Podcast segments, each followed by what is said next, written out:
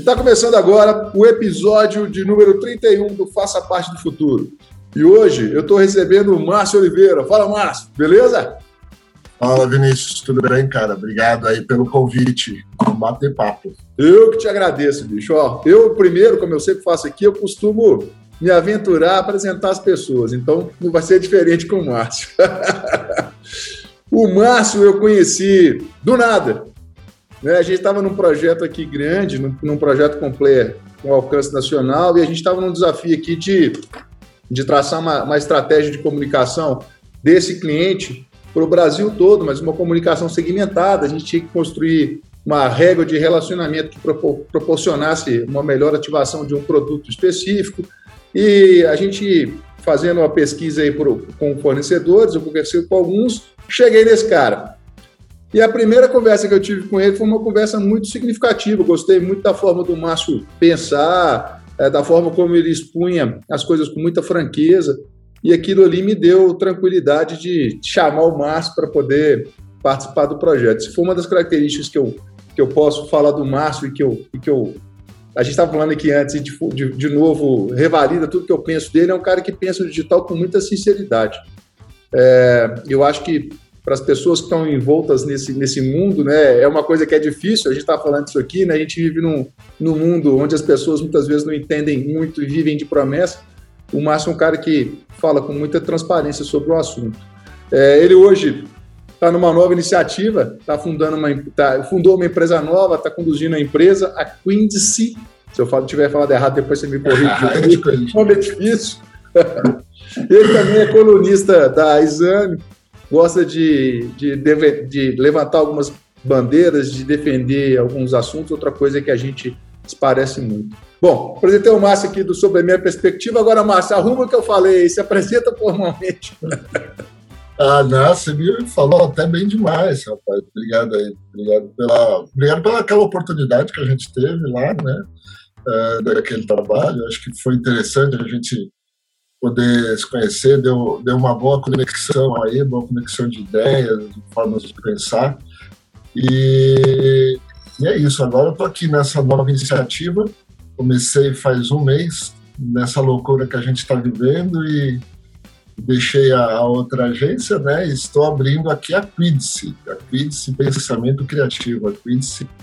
Quidse em inglês, é, inglês, no latim significa e se, né? E eu costumo falar que o, se é exatamente é, o gatilho pra, para o pensamento criativo, para questionar as coisas do jeito que são feitas. Então, nós gostamos muito de provocar, né?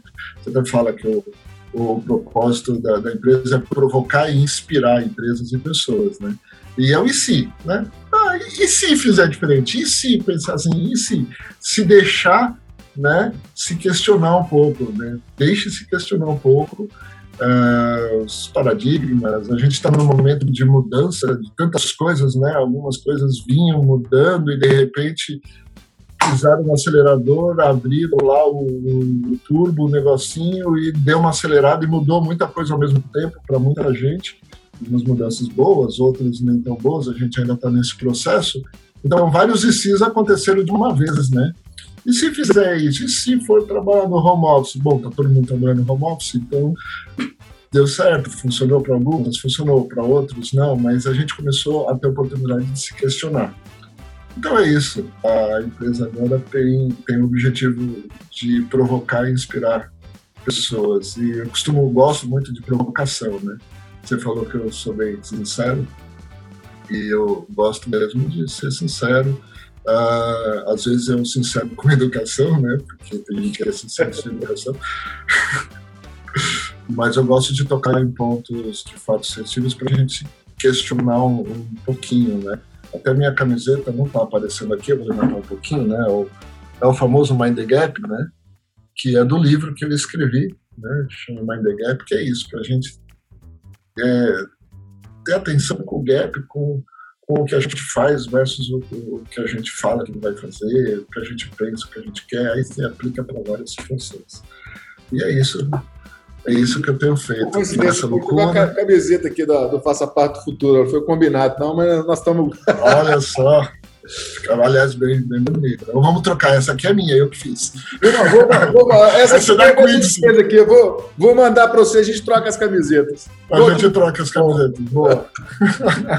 Mas você está falando do, do IC, a gente está vivendo uma grande era do IC, né? Um período de muito, do, muito IC, né? Essa semana a gente fez uma postagem na, nas redes sociais, fiz na minha rede social, sobre o livro do, do Orson Welles, né, 1984, é, onde, para mim, a grande, a grande chamada ali é para você provocar o seu pensamento é, mais criativo, né, para você aguçar essa, essa, forma de pensar é, fora de, de, de, de, padrões ou fora do que é imposto, ah, seja pela mídia ou seja pela sociedade, enfim. Para mim, é a grande chamada do livro. E eu acho que o digital é, vai ter espaço para quem é, provocar ou acender essa veia do pensamento mais crítico, né? O, o, pensamento crítico baseado no analítico, você tem até mais fácil, você tem dado para tomar, tomar essas decisões, mas de fato é um pensamento que é muito baseado no si, né? E se eu for por esse caminho, se eu for por ali, e que, e que também faz liga com uma outra coisa que faz muita diferença aqui no digital, que é essa questão do pensamento ágil, da agilidade, do, do testar, de, de, se libertar de algumas amarras do, do, de erros, de tentativas. Eu acho que muito essa dinâmica é, vai ser cada vez mais necessária dentro do que é o digital.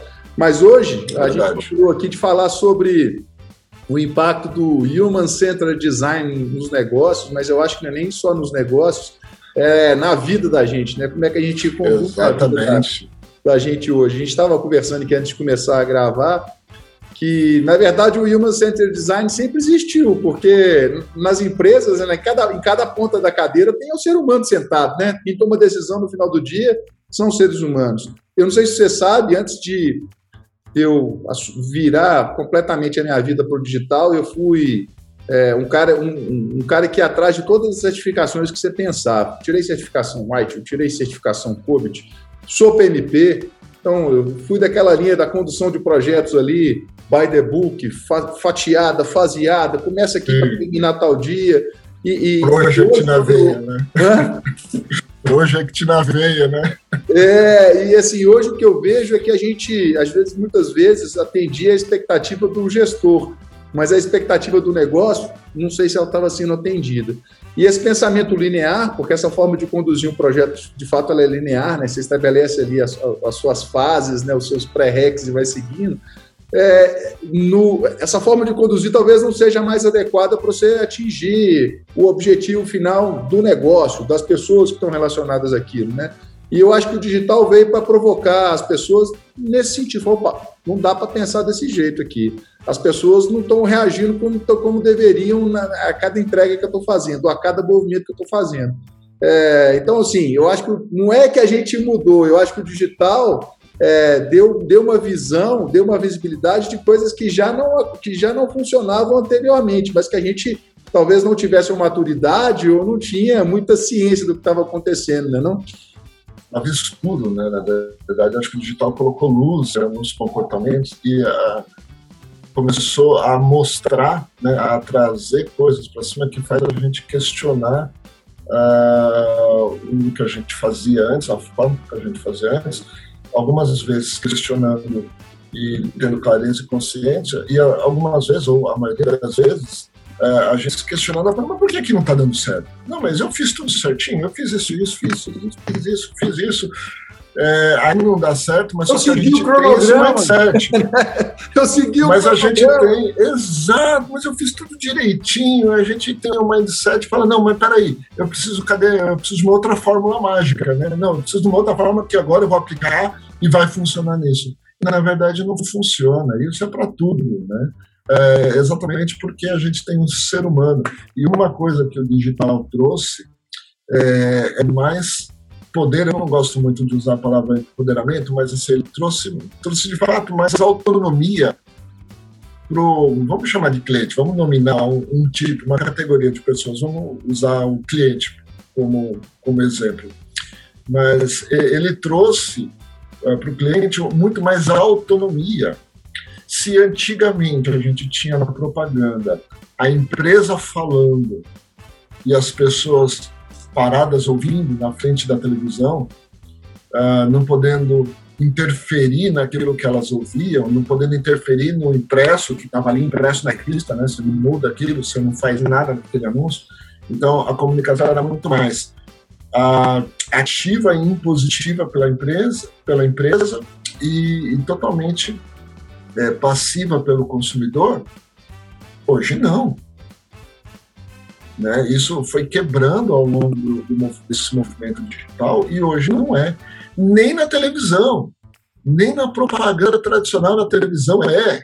Porque o consumidor ele tem um comportamento digital mais ativo, entendeu? Que ele rapidamente tira. Né? Ele rapidamente sai. Antigamente você não saía tanto, até você nem tinha tantas opções para sair, né? Você ficava lá alimentando uh, os cinco comerciais de 30 segundos de cada intervalo, mas hoje não, entendeu? Então, o comportamento digital do, do scroll infinito no celular, ele acontece nos canais infinitos da televisão.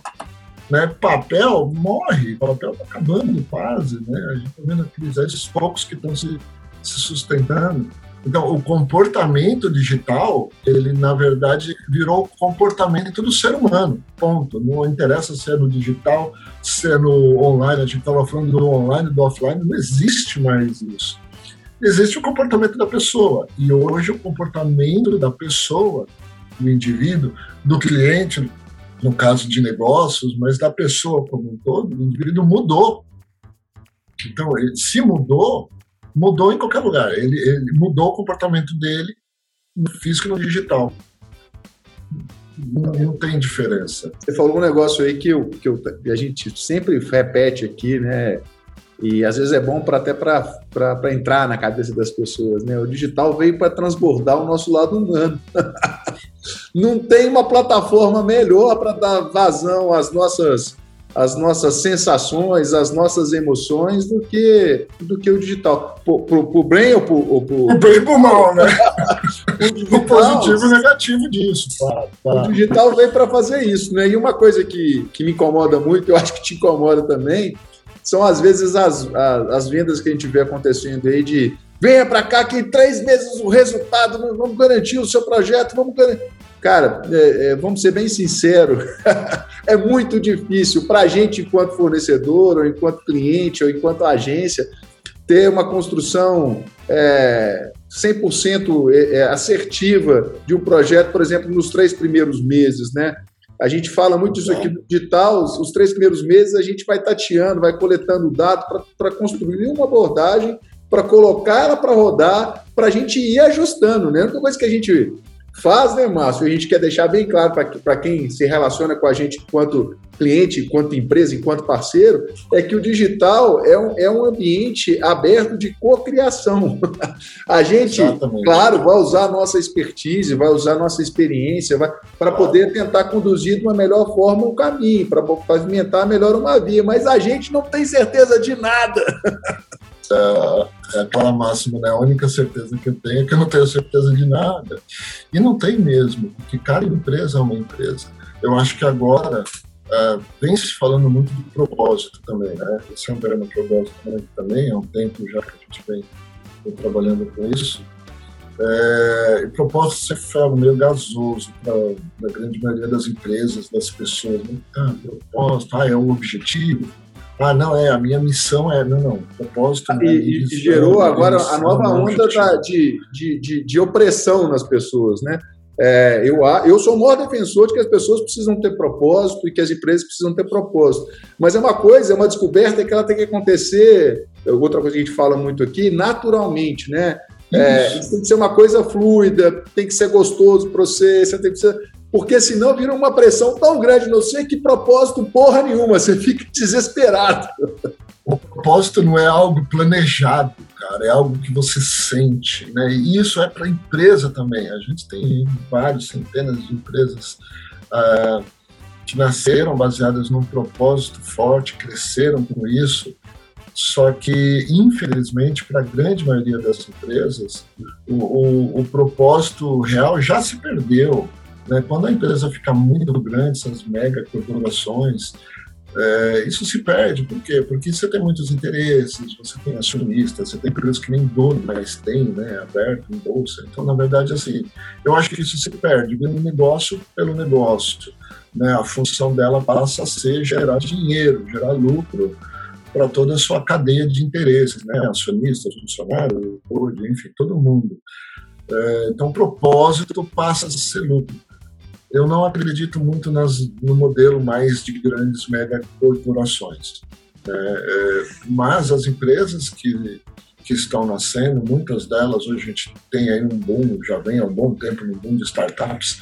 Uh, se o, o, o, fundador, a pessoa que idealizou aquilo, ela tem clareza do porquê que eu quero uh, fazer esse negócio, e veja bem, propósito ele, ele é, vai além do lucro, né? Então, por, por, que, que eu quero fazer isso aqui? Qual a função da, da empresa? Qual que é o meu sonho? Qual que é o meu desejo? O que, que, eu, o que, que eu me deixaria feliz?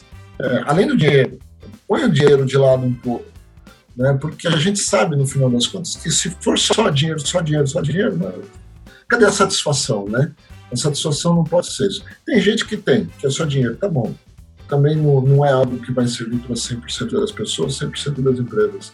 Mas o propósito é, além do qual, qual o objetivo da sua empresa? Por que ela existe? Né? É, gosto de usar o exemplo da Apple, e ela é uma, uma mega corporação, ela já mudou muito do que era uh, no seu início, é, e eu costumo falar que o propósito está muito ligado ao fundador da empresa, aos donos, aos fundadores. E vai se perdendo, principalmente se eles saem e não deixam um legado disso, quando fica muito personificado. E a Apple tinha um propósito bem claro com os Jobs, que a gente, a gente pode questionar muita coisa dele, pontos positivos negativos dele, enfim, mas ah, de fato ele tinha um desejo muito forte que era é, mudar o status todo mundo, né? trazer o computador, trazer a tecnologia. E olha só, não era computador, né? era tecnologia. Né? Começou com, com o computador pessoal, né? e a gente já estava falando de iPads, dos iPods, música do celular. Então, assim, mudou. O que a empresa faz não significa que é o que ela tem que fazer eternamente. E isso tem a ver também com com o, o design centrado no, no, ser humano. Por quê? Porque quando você cria uma empresa, a empresa é o seu produto, né? você cria a empresa, a empresa é o meu produto, eu faço isso. Eu, sei lá, eu faço mouse. Ponto, acabou. Eu fundei a empresa, estou fazendo mouse, eu vou fazer mouse o resto da minha vida na empresa. Peraí, por quê? Né? É, qual o propósito que você tem em fazer o mouse? O mouse serve a quê? Ah, se de repente não é mais o mouse hoje, eu consigo fazer outra coisa que vai continuar servindo a esse mesmo propósito. O propósito não muda, o produto muda. As empresas permanecem com o produto e não tem propósito. E aí fica querendo ganhar dinheiro só com o produto, entendeu? Tem que mudar um pouco. Se é, se é focado no ser humano, como que eu levo o meu propósito para o ser humano? Qual é o meio? agora pode ser o computador, depois vai ser o, o iPad, depois vai ser o celular. É, como, com qual meio eu vou cumprir o meu propósito? Porque eu estou olhando para o ser humano e estou olhando para o que eu quero como empresa, atingir o ser humano. Não só fazer um produto ganhar dinheiro. Entendeu? Parece uma conversa às vezes, filosófica, às vezes, né, que a gente sempre está falando do propósito, do propósito, do propósito, mas se você for parar para pensar, isso está dizendo, é uma, é uma analogia, uma explicação tão rápida e tão clara, né? Se você está fazendo o seu, o seu negócio baseado numa pessoa, ou seja, num ser humano, o que vai conectar a sua oferta com ele no final do dia é o propósito, né? É o propósito que faz a comunicação, é o propósito que te deixa centelhado para poder fazer a, a, história rodar, e é o propósito que vai conectar aquele cara com a entrega que você está se propondo a fazer. Aí eu pego carona, um outro, uma outra coisa que me incomoda muito no digital, você deu o exemplo aí do mouse e tal. Muitas vezes, ou quantas vezes não chega alguém aqui para falar comigo, Vinícius, eu quero fazer um aplicativo. Já separei aqui uma verba, nós vamos fazer um aplicativo. Cara, calma. Vou voltar umas casinhas, porque não sei se é o aplicativo que, que você precisa, né? E na hora que você vai ver, um cara do desenho do, do, do, que ele quer fazer, passa léguas e léguas e léguas distantes do aplicativo. Claro. Não deve ter acontecido só comigo, já deve ter acontecido com você aí várias vezes, né? Várias vezes, na verdade, o aplicativo é o mouse dele, você só foi para um outro ambiente, mas é o produto do mesmo jeito. É, é, é o pensamento, na verdade, a mudança é, é, um outro termo que, que já está desgastado, mas para mim ele ainda é muito válido, que é o mindset, é a mudança mesmo, mas é a mudança real, né? É, e as pessoas esquecem, e eu, eu, costumo falar, quando você vai criar um produto, um serviço, a primeira coisa que eu falo para as pessoas é, você tem clareza do seu mercado? Ou você tem clareza do seu, seu público? É, por que, que você quer fazer isso? São os porquês, né? Eu gosto de ficar fazendo os. Por quê? Por quê? Porque até não tem mais resposta. Quando não tem mais resposta, não tem mais porquê, então tá claro. Né? E muitas vezes as pessoas não sabem o porquê. Né? Ah, essa do aplicativo, há um tempo atrás eu tive uma boa experiência com isso. A pessoa queria, a empresa queria, queria, porque queria fazer o um aplicativo. Não, já tinha desenhado, é para isso, é para. Eu falei, tá bom. Pega o, o perfil do seu público-alvo o que vai motivar ele a baixar o aplicativo. Agora, depois, por que, que ele vai baixar o aplicativo? Por que, que ele vai querer usar com frequência esse seu aplicativo? Porque se ele não quiser usar, ele vai apagar. Porque hoje a gente tem muitos, não, a grande massa que usa celular tem pouco espaço ele apaga. Aquilo que ele não usa, ele apaga. Então, um monte de gente baixou, mas por que, que ele vai manter? Outra coisa. Eu agora tive uma pessoas... experiência aqui, aqui, né? Eu, o fornecedor que me atende em casa com internet me mandou uma mensagem dizendo que para agora, para pagar as contas, eu tinha que instalar o aplicativo. Eu falei, não, não. não quero. Não quero. Não é assim, Obriga, não, né? é, e a gente não pode obrigar as pessoas a entrarem numa dinâmica que a gente acha que é perfeita. Resumo da história: eu não baixei o aplicativo. Faltou pensar no, no, no design centrado no ser humano como um todo, né? Como, como a experiência do cliente como um todo, porque esse é um outro problema. A gente aplica essa técnica hoje. Ah, vou fazer o aplicativo. Ah, então agora eu vou fazer o aplicativo. Ou digital. Usando, uma oferta digital. ou vou fazer as coisas usando o design centrado no ser humano. Ah, mas é aquilo, mas a pessoa precisa, o ser humano precisa daquilo antes de você fazer aquilo centrado no ser humano. O exemplo com você, né? Deve ter feito toda a experiência do desenho para ser talvez amigável no aplicativo. Mas você não quer o um aplicativo. Não é essa a experiência. E é, e é, Porque você e é o meu direito não querer usar o aplicativo, né? Por uma, por uma claro. série de questões. É, e claro. assim como devem ter outras pessoas, os outros usuários, outros clientes dessa, dessa empresa que ficaram super satisfeitos com a solução do aplicativo. Porra, era que ótimo, que incrível. E, e olha que, olha que distopia, né? Eu sou um cara extremamente conectado, uso é, é o digital para tudo, mas para essa, essa situação em específico, eu não quero. Agora, na hora que você está desenhando uma solução. Porque você é um ser humano. O ser humano não é encaixotado, cada um tem as suas vontades. Tem a sua reação para, para frente a determinada demanda. Agora, na hora que você está desenhando a sua solução, a persona do Vinícius, porque da mesma forma como existem as pessoas que quiseram baixar o aplicativo, eu te garanto que existiram outras que nem a mim que também não quiseram. A persona do Vinícius, ela foi traçada lá na hora que você estava tendo a sua ideia mirabolante do aplicativo que entregava o boleto, a conta, seu... duvido, duvido. E assim a gente vai, e assim as empresas vão fazendo, né? É, muitas Não. vezes o chefe ou o dono tem aquela ideia que ninguém tem muito a, a coragem de perguntar e se, e se, e a coisa vai correndo, né? E aí a gente vai tendo um emaranhado de, de, de, frustrações, de expectativas quebradas, e aí a coisa começa a descambar e o negócio fica complicado, né? Pois é, mas é porque o processo de, talvez, de decisão, de escolha das empresas, talvez tenha as motivações, ah, eu não vou dizer erradas, mas talvez as motivações inadequadas para cada momento.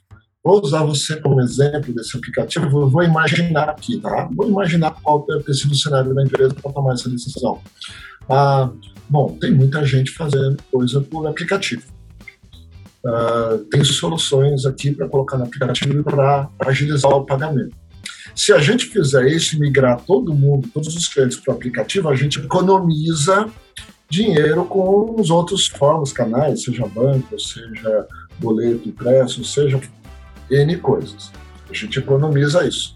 Então vamos fazer o seguinte: a gente precisa economizar. Olha, se fizer o aplicativo, a gente vai ter uma economia de X%. Não é se fizer o aplicativo, a gente vai aumentar a satisfação ou não de X% dos clientes. A gente vai ter uma economia. Então, quando 100% das decisões das empresas são apenas financeiras, e, e não é errado ter decisão financeira, mas quando 100% das, daquilo que move a inovação talvez seja financeiro, falta entender o propósito, entendeu? Porque você coloca todos os clientes no mesmo saco. Não, não importa quem é a persona tal, que não, importa. Todo mundo vai no mesmo saco porque agora é assim que a gente faz. Simples assim. Migramos, ó, agora é assim. Você não tem nem alternativa entendeu? E Tasca está lá, o mais, né? Existem alternativas para convencer o público que não estava, num primeiro momento, é, aberto para esse tipo de mudança, existem abordagens para que você transforme, que você conduza essa pessoa para um caminho mais adequado para o business, para ela, enfim. É, é a forma como você conduz essas, essas, essas, essas histórias todas. Né? Claro que todo, todo negócio tem a sua premissa, é, mas todo ser humano também tem a dela, né? então você precisa tem. encontrar. E todo um ser humano, todo ser humano tem o seu nível de relacionamento com a marca, tem o seu ah, eu, eu, gosto de usar um termo que é o likability né, da marca, que é a capacidade que a marca tem de ser gostável pelo, pela pessoa, né? Então, talvez com determinadas marcas que você tem um relacionamento melhor, que você gosta, que você tem simpatia, você topa uma mudança dessa. Mas com a outra você também, não, não quero. Talvez você use uma marca uh, ou consuma de alguém porque você não tem alternativa. Né? Aí, eu, aí, eu, aí, eu, vou te provocar. E aí fica ruim. Ah. O likability, muitas vezes, ele está relacionado a uma persona a um atendente que te atende bem, com carinho, com educação. Pode estar. Tá. Jobs, que tem aquela imagem completamente, né? É, de novo, né? Muito do poder do likability de uma marca, ela, é, ela, ela pode ter todo um processo digital correndo por baixo, mas o face-to-face, -face, né? Mas a, a tangibilização daquilo tudo, no final do dia, muitas vezes é feito por pessoas, né? Pior ainda se tiver, olha o risco da empresa se for de fato isso, entendeu? É... é você fica refém daquilo, né? Você fica refém, você fica refém O Jobs morreu, a Apple passou por um período complicadíssimo, né? Pois é. Então, você fica refém das pessoas. Você não pode, a marca tem que ter a capacidade de atingir o coração. É que eu, eu às vezes eu começo a falar algumas coisas, as pessoas falam, ah, que viagem, tal. É, mas é fato, entendeu? Assim, é, o que faz a pessoa gostar da marca? Independente das pessoas, ele gosta da marca. Ele gosta tanto da marca que ele suporta até, às vezes, dificuldades. Que marca que você gosta? Me fala você, Vinícius, uma marca que você gosta bastante. Ó, eu não vou falar aqui eu gosto, mas eu vou falar da, das... que a gente faz muita pesquisa aqui para entender perfil do, do, cliente, do perfil do, do, do cliente do cliente e tal. E, inevitavelmente, Sim. as marcas que mais aparecem, Coca-Cola, a gente sabe da, da abordagem dela, e a Google. São as duas marcas que. E a Apple, são as três. Coca-Cola, Google e Apple. São, é, é, é, é batata. A gente sempre a gente faz uma pesquisa, os clientes dos nossos clientes indicam essas, essas três marcas como referência. É, aí eu estou te dando de bandeja. Fala da Coca, por exemplo. é, eu gosto muito de Coca. Inclusive, tenho coleção de coisas de Coca aqui. Então, a Coca, é, vamos, vamos usar um exemplo. Vou, vou, usar dois exemplos aqui, tá bom? Coca e, e, e, Apple, dois mercados diferentes, dois momentos de empresas diferentes. Né? A Coca, mais de 100 anos, nascer evoluindo o seu negócio de de uma forma, e a Apple, mais recente um pouco, não é dessas novinhas, não vou usar o Google, não vou usar a Apple, uh, mas também tem um carisma muito grande. É, a Coca construiu um, um cenário, um ambiente, uma atmosfera. Eu gosto do termo de atmosfera da marca, que é aquilo que é o intangível. Ela conseguiu construir ao longo desses anos todos, com muita comunicação, com muita fantasia, muita coisa, mas ela construiu algo em torno da marca dela que que outra marca de bebida tem? Pega todos os refrigerantes, ninguém chega bem perto é, a Pepsi pode brincar bastante com a Coca nas propagandas, ou brincava mais no passado, nem chega perto do que a aura da Coca-Cola. E, e, é tão forte isso que você aceita uh, e você acha normal um tênis da Coca-Cola. Você acha normal usar uma camiseta Coca-Cola. Você Coca, acha normal ter colecionáveis. A Coca e o Natal já são quase a mesma coisa. A Coca criou o Papai Noel vermelhinho, né? Vermelhinho, vermelhinho. É. Coca-Cola. Ah, que criou.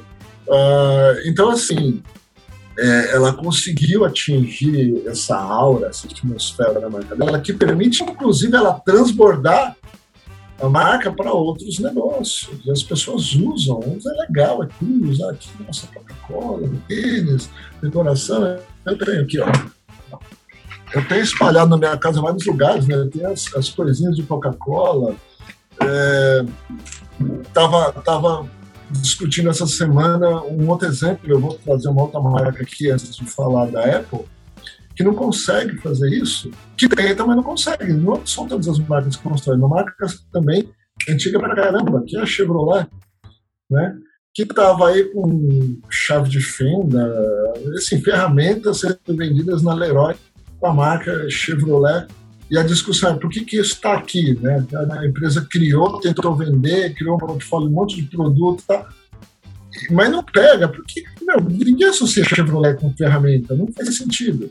Mas por que a BMW, a BMW faz isso super bem. Eu tenho uma bicicleta da BMW, você tem? Eu tenho. BMW faz. A Jeep consegue. a Jeep faz muito bem. A Mercedes faz bem porque tem marcas que conseguem, não serve para todas as marcas. Então, não importa que você é grande, poderoso, enorme, conhecido, não serve para todo mundo.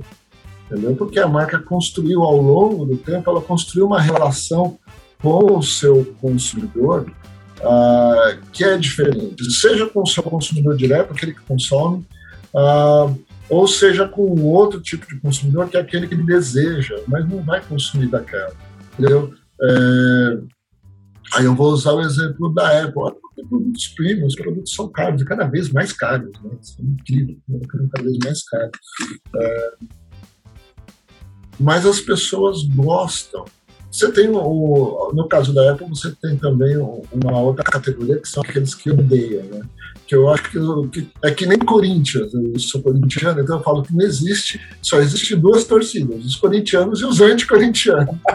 é a mesma coisa, você ama você odeia. Então, assim, é, porque eu nunca vi ninguém ficar feliz você veja o palmeirense aqui de São Paulo, palmeirense, São Paulo, todo mundo fica feliz com a derrota do Corinthians. Mas às vezes mais feliz do que com a vitória do time dele. Nunca um pouco aqui. Mas a Apple tem isso também. Tem gente que gosta muito, fica na fila de madrugada, agora talvez vai ficar tão cedo fila. Ah, a Coca também tem os seus haters. A Coca também tem. Tem, tem. Todo mundo tem os, os haters, né? mas você tem aqueles que, que ficam, que querem, que são os primeiros a comprar. Você tem uma grande massa que olha e fala: Nossa, legal, não consigo comprar, mas nossa, eu uso, gosto do adesivinho da Apple, gosto das coisinhas da Apple, gosto de ficar na loja da Apple mexendo, que parece um mundo doido. Aí você tem um grupo que não gosta, mas ainda assim a marca tem, tem um apelo muito forte. Por isso que sai nessas pesquisas, porque a marca é admirável, entendeu? A marca consegue atingir o ser humano no, no, nisso que eu chamo da atmosfera, nesse intangível. Você não consegue explicar por que, que eu gosto de Coca-Cola. Cara, eu não sei. Eu até estou tomando menos hoje, tomando bastante, estou tomando bem menos Coca-Cola hoje. Mas eu gosto, ganhei de presente de aniversário ano passado umas garrafinhas que saiu aí para você misturar Coca-Cola em drink, né? Importada, eu ganhei aqui, tá aqui na minha estante. Você eu tem gosto. um exemplo, você tem um exemplo aí, eu que morava aí, quando morava em São Paulo, ia na Starbucks quase todo dia, né? Mas a, a, a, a sensação da Starbucks era a sensação da experiência, né? Eu gostava de sentar lá tomar o meu café e ficar ali uns minutinhos. O café nem, nem é tão bom assim. Mas você tem uma Está no propósito dele. A marca absurda, né? Então, e está no propósito dele. Se você pegar o documento da, da, da Starbucks, a Starbucks tem um documento que é do, dos franqueados. É um manual, está no site. Você baixa um PDF. Tá? Ah, tá escrito lá, eu uso o Starbucks, é um dos que eles que eu uso muito para falar de propósito, ah, que o que eles querem é conectar pessoas. O café é um meio. O que, que diferencia a Starbucks de qualquer outra cafeteria, mesmo dessas de franquia? Cara, o pessoal vai lá para sentar, tomar um café e vazar. Ah, o lugar te expulsa, né? Starbucks não te expulsa. Sim, você tem o, os outros modelos de lojas da Starbucks, de quiosque, você pega e tal e sai. Você tem vários modelos assim, inclusive lá fora tem muito disso, mais isso do que o modelo uh, de sentar, né? Mas Starbucks é isso, é, é conexão entre pessoas. Né? O café é o meio, é a ferramenta, não é fazer café. Né? Por isso que tem mais um monte de outras coisas. O que, que faz as pessoas virem aqui? Lá perto da, da agência tinha vários restaurantes, a gente ia muito, né? E tinha uma que eu ia lá e sempre tinha um senhorzinho dando aula de inglês para uma pessoa diferente. Era batata. Eu ia lá no, todo dia naquele horário ele estava sentado lá com uma pessoa do lado e estava fazendo aula de inglês. Era o escritório, era a sala de aula dele. Entendeu? Alguém achava ruim com ele? Não, porque está na essência da marca. Ah, mas e o giro? Não tem que vir, sair, entrar, sair, entrar. A marca pensa em outras formas para fazer isso. Quais as outras formas? Faz o copinho que é com a tampinha fácil de beber, que já pede e leva daqui. Mas eu deixo você tomar aqui esse copinho se você quiser. Mas eu vou dando outros elementos que eu vou atingir o maior número de pessoas que só quer pegar e sair. A experiência é tão consolidada e, a, e, a, e quando você ultrapassa aquela porta, você se conecta tanto com aquilo que você acabou de falar, nem o professor dando aula te incomoda, incomoda você, cliente. Você não pode dizer, porra, esse cara está aqui ocupando meu espaço. Não, é, faz parte da, da ambiência, faz parte da, da, da história, faz parte da Starbucks. Entendeu? Isso é demais, né? É, é, e isso é essa questão da, do Human Centered Design, ou do design centrado no humano, né? Pensar Tem como é que você traz a pessoa para viver a marca, para viver uma experiência, né? Exato, como que você traz? Mas você não consegue trazer ninguém para viver sua marca se o objetivo da sua empresa for só ganhar dinheiro. Se for só ganhar dinheiro, você vai pensar em qual a forma de rentabilizar ao máximo. Aí você vai olhar o, o teu cliente como um cifrãozinho andando, entendeu? Como que eu tiro o dinheiro dele, como que eu faço comunicação com ele massiva para tentar é, convencê-lo a cobrar, como que eu posso otimizar o meu tempo aqui, no, se eu tenho um ponto de venda, para atender o máximo de pessoas possível no menor tempo possível, para ter um giro, como que é, é, tudo vai ser em função do dinheiro, não vai ser em função da pessoa. Mas aí você vê marcas fazendo o, o inverso, né? McDonald's. McDonald's no Brasil não chama mais McDonald's, chama Mac. Mac. então é todo um esforço. Aí já, você tem um esforço o contrário, né? No, já tem um filme no Netflix incrível, que agora não vou lembrar o nome, que conta a história, né? Os, os caras fizeram uma linha de produção de, de sanduíche, né? Incrível, Sim. é incrível, é incrível. Só que agora tem todo uma, um redesenho para trazer as pessoas para viverem um universo Mac. Começou com aquele esquema da, dos cafés, né? Tem lá o Mac Café e tal, que, não, que eu não sei se funcionou tão bem, mas agora essa história de reconstruir a marca, mudar a cor, mudar o nome, eu achei legal. Eu acho que eu acho que é um esforço danado de trazer as pessoas para viverem uma experiência nova do McDonald's, né? Exato. Lembra que eu falei do mouse? Então, você pode mudar a forma com que você vai entregar. Então, você não é porque o McDonald's começou a linha de produção, ele vendia volume, né? E, mas fazia sentido, talvez, na época que foi criado, no jeito que foi criado lá nos anos 60, talvez fizesse sentido aquilo naquele momento. Hoje faz sentido. Aliás, isso é uma outra coisa que eu, que eu quero aproveitar e falar aqui, que tem a ver com a questão da, da, eu vou usar o, Mac de exemplo, mas só como exemplo, não é o, Mac em si, o, o, programa. Ele faz parte, mas ele não é o programa. Que é a questão da, da verdade na comunicação, na propaganda, né? É, e olha só como as pessoas vão mudando. Eu tenho uma filha de 12 anos e estava assistindo aqui um canal da Discovery com ela outro dia. Aí ela viu uma propaganda, ela falou, ah, pai, mas isso aí é só marketing, né?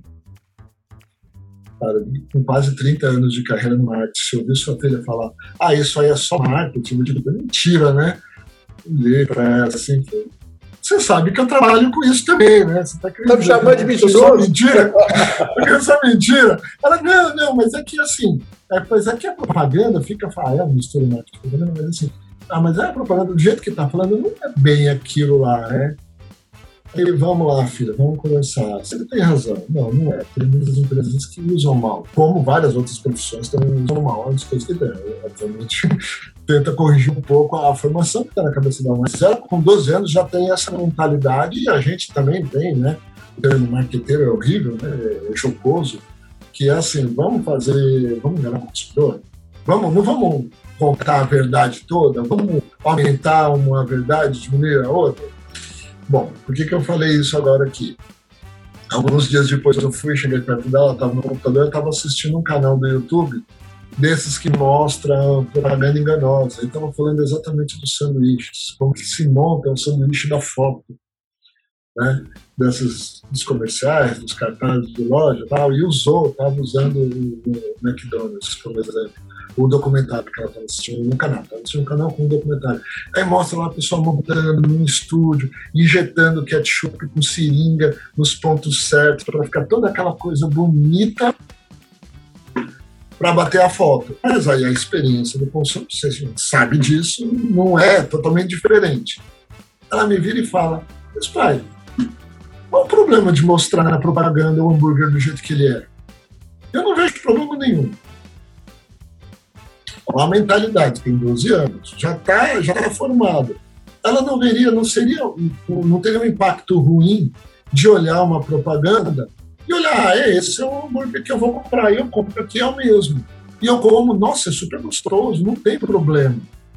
Mas o que que fala o neuromarketing, o que que fala a comunicação tradicional, o que que fala um monte de coisa? Não, você tem que é, mudar, mexer, tem que ser muito bonito, porque aquilo vai atrair as pessoas, não importa a experiência depois. É, mas eu, eu, Será eu, que o consumidor vejo... hoje ainda pensa assim?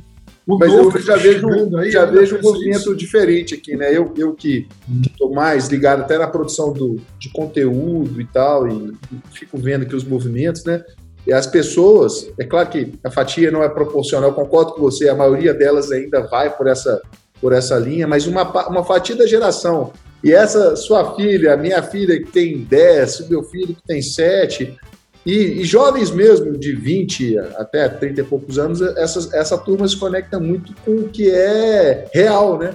Porque elas fazem muito exercício da empatia, de se colocarem no lugar da, da, da, daquela comunicação, daquela peça, daquela ação. Então, hoje, muito do que tem gerado engajamento no digital são conteúdos de, de verdade, né, de carne e osso, conteúdos que, que transpareçam uma, uma realidade sem muita, sem muita maquiagem, né, uma, porque as pessoas hoje fazem muito exercício de empatia, elas se colocam naquele lugar. Opa, esse produto, esse sanduíche está aí, ele, ele, se conecta comigo, ele serve para mim. Essa roupa aí tem, tem encaixe comigo, não tem esse carro.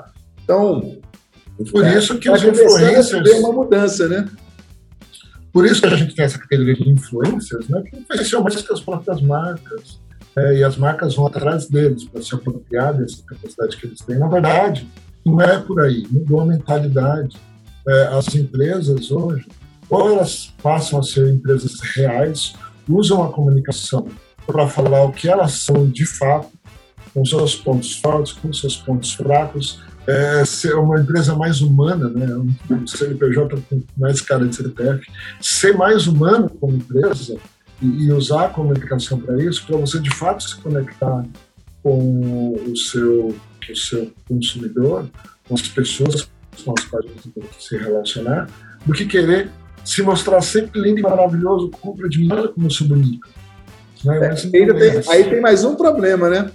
É que as empresas hoje têm, têm que ter um desafio de se conectarem com os, os, clientes, mas também com a sua mão de obra, com seus colaboradores, né? Hoje a turma também não suporta qualquer coisa, não. Não, não suporta, porque são as mesmas pessoas. Que estão mudando a forma de consumir. É, o, olha só que insano. Vou, vou assim, usar tempos aqui, às vezes pode até generalizar, mas não é esse objetivo. Mas assim, o gerente de marketing de uma empresa que toma umas decisões estranhas na hora de se comunicar e de repente floreia demais uma coisa, ele, quando sai da empresa, ele é o João da Silva, que é consumidor e que fica incomodado quando.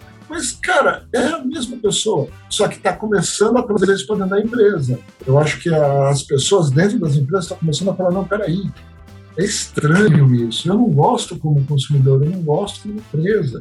E isso as empresas também precisam, precisam ficar atentas. E é exatamente ao propósito que liga. Eu tenho um desenhozinho que liga, assim, na verdade, ao propósito. A empresa tem um propósito e ela tem dois universos principais de, de pessoas que, com os quais ela se, ela se relaciona: seus clientes e seus colaboradores.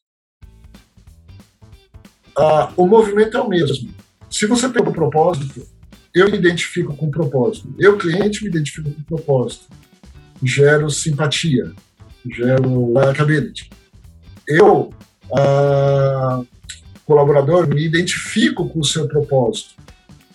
Me identifico, eu, eu acredito, eu compro isso, eu gero parceria, estamos juntos, eu, eu, compreendo. Eu extrapolo o CNPJ para o CPF, a característica do CNPJ vai para o CPF de cada colaborador. Eu extrapolo.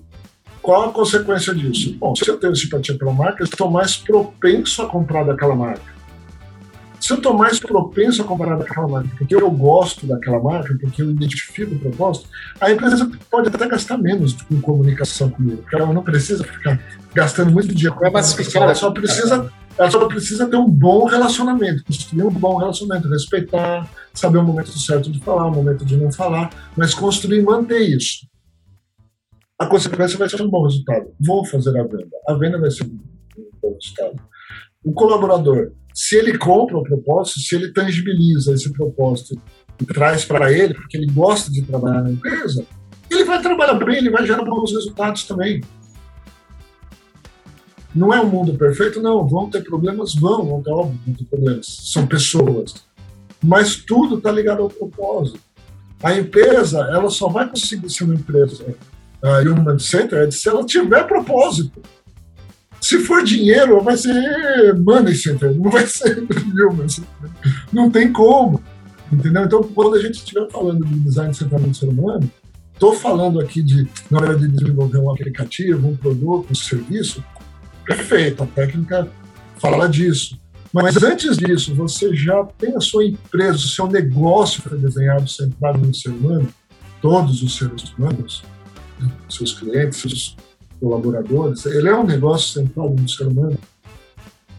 É que nem falar de CRM, né, uma coisa que a gente vinha falando bastante, né, no ano passado, mas não adianta falar de estratégia de CRM e olhar, achar que a estratégia de CRM é, eu vou fazer um plano de comunicação uma régua. Não, não, não. A estratégia de relacionamento é de negócio. Relacionamento é de negócio. Como que eu extrapolo isso de aproximação de comunicação? Se vai ser uma regra, se vai ter ID, se vai ter CMS, qual frequência, qual vai ser a segmentação? Isso é um detalhe, isso é a operação de CRM. Mas não é estratégia. Estratégia de não é isso. Estratégia de relacionamento é do negócio, como um todo.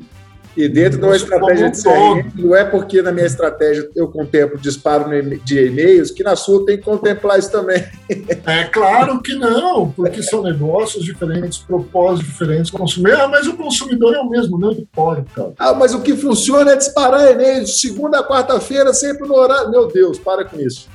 Não, é, não ou, ou, ou, mais, quanto mais e-mail disparar, recentemente eu, eu conversando com uma pessoa, ele me contou um caso que, de um erro, né? Olha só, foi um erro. Não, a gente disparou um milhão de e-mails a mais. Por causa de um erro de manuseio da ferramenta, disparamos um milhão de e-mails a mais. Ah, era uma agência. Ele veio e falou assim: sabe o que o, o meu cliente falou? Legal, obrigado, erra de novo assim. Qual que é o pensamento do, da pessoa do, do gestor lá de marketing? Pô, você mandou mais e-mail para mim. Inclusive, eu não tive nem que pagar, né? Você que pagou. Mas, mas qual o dano de ter mandado esse e-mail? Não é o dano financeiro da agência, mas você impactou mais um monte de gente no momento talvez errado. Aliás, mandar um milhão de e-mails não existe segmentação, né? Não, não existe nada. é, eu falo que é a comunicação de massa antiga, ou antiga propaganda, que era o tiro de canhão, é a comunicação de massa dirigida. Eu morei a mídia, mas estou dando tiro de canhão jeito. Né? Então, assim, olha o pensamento. Fala, gente, não, não, não, não, está tudo errado. Né? A gente não está olhando para as pessoas, a gente está olhando só para os resultados. E, e, e, fica feliz cada vez mais com resultados mais absurdos. Né? De novo, usando e-mail, você manda um milhão de e-mails. Olha só, qualquer lógica, né? trabalhamos com isso. Você manda um milhão de e-mails para ter, sei lá, 5% uh, de cliques. Nossa, que resultado fantástico! 5% de clique e 1% de conversão. Sabe o que isso me faz pensar? É que a gente. É, a gente fica feliz com isso. Pois é, porque tem muita gente, muito gestor, muito gerente que é preso no pensamento linear. E para você tangibilizar uhum. performance, você precisa tangibilizar muitas vezes número, resultado, né? Então o cara acha que levar para uma reunião de conselho ou para levar para uma reunião de status, olha, disparamos, não foi um milhão, não, foi dois milhões de e-mails, porra, que, que número legal. E olha o ROI. Pra caramba. olha o ROI, olha a conta, né? Mas disparei 2 milhões de e-mails, tive 5% de abertura de clique, nossa, fantástico. Tive 1% de conversão e como mandar e-mail é barato, né? Aqui eu gastei 50 mil aqui, é, e tive aqui uma conversão de 500, 350 mil.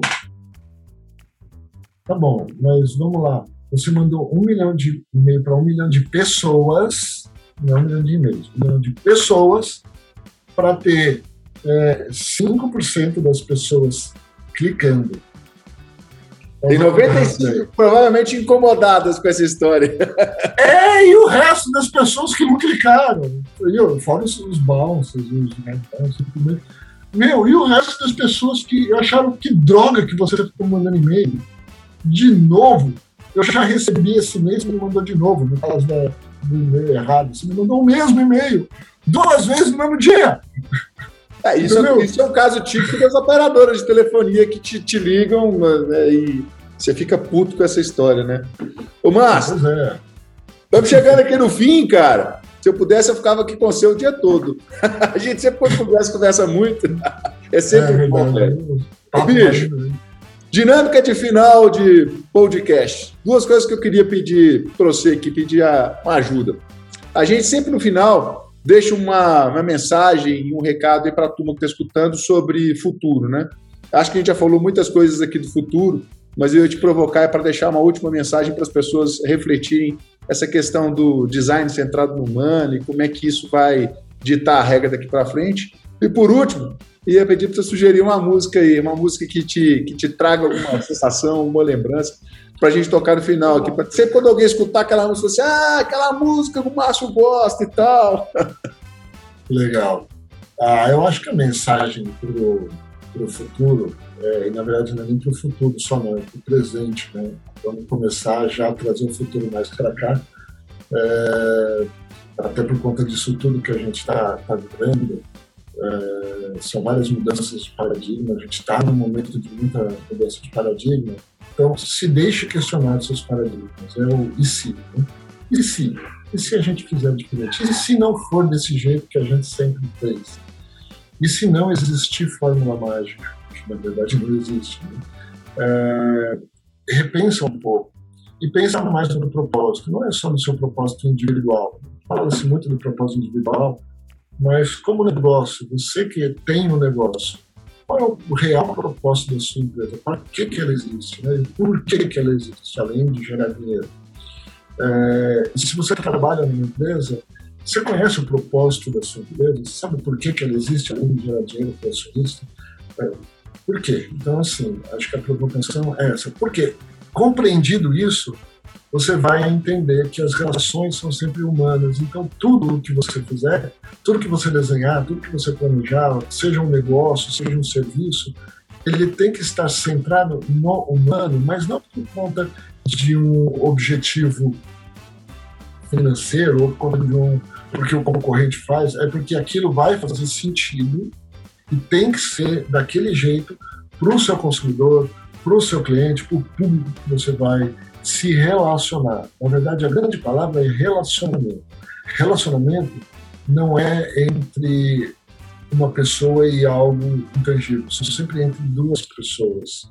Então, mesmo quando eu estou aqui abrindo um aplicativo e me relacionando com uma marca, porque eu estou usando o aplicativo dela, por trás dessa marca existem pessoas, entendeu? E o relacionamento ele é entre pessoas, são, são. A gente precisa humanizar mais as coisas, além além do discurso teórico, precisa trazer para a prática, precisa uh, pensar no ser humano. Significa que talvez a empresa ela tenha que ter várias facetas, porque ela se relaciona com pessoas diferentes. Talvez cada pessoa uh, queira se relacionar com a empresa de maneira diferente, queira ter uma experiência diferente. A experiência de consumo é individual, a experiência de consumo nunca tem que ser medida em massa, ela tem que ser medida individualmente. Quanto maior a empresa, maior desafio. Ninguém disse que seria fácil. a música, vamos de Queen. Epa! Que bom. Queen, eu gosto muito de Queen. Eu cresci ouvindo Queen por causa dos meus irmãos. Meus mais velhos, eu sou caçula. Eles ouviam muito Queen, então eu, eu ouvi minha infância, adolescência, eu ouvi os, os, as fitas, cassetes, né, discos do Queen. E quando fala de Queen, você fala de muita música clássica, né? É, eu pensei em duas, mas vamos ficar aqui com a, com a mais clássica de todas para mim, que é a Bohemian Rhapsody. E foi uma grande disrupção, né? Para quem conhece a história, já viu o filme, foi a música da virada Sim. e uma música disruptiva. Exato, então, por isso, né, quem sabe não, seja, não estejamos no momento de virada, de virada de mindset. É, tem gente que não gosta do termo mindset, mas ele é válido né, que é muda o seu pensamento, pensamento criativo. Todo mundo é criativo. Eu só queria deixar essa, esse, se me permitir, é, quando a gente fala de criatividade, para você se questionar, o e se é a, o gatilho do pensamento criativo. Mas o que é pensamento criativo?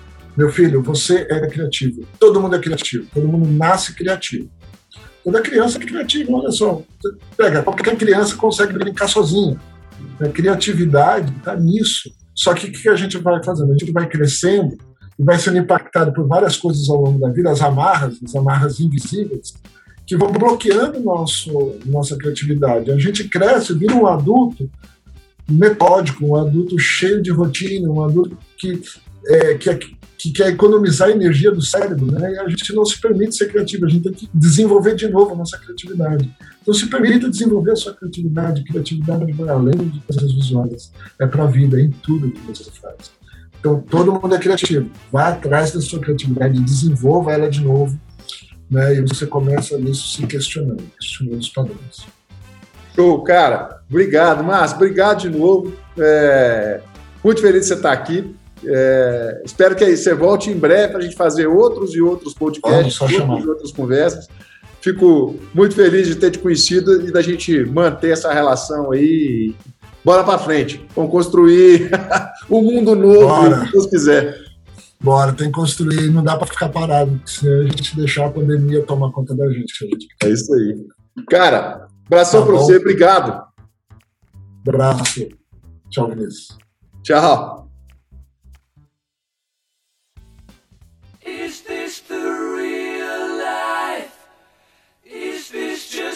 Fantasy. Caught in a landslide, no escape from reality.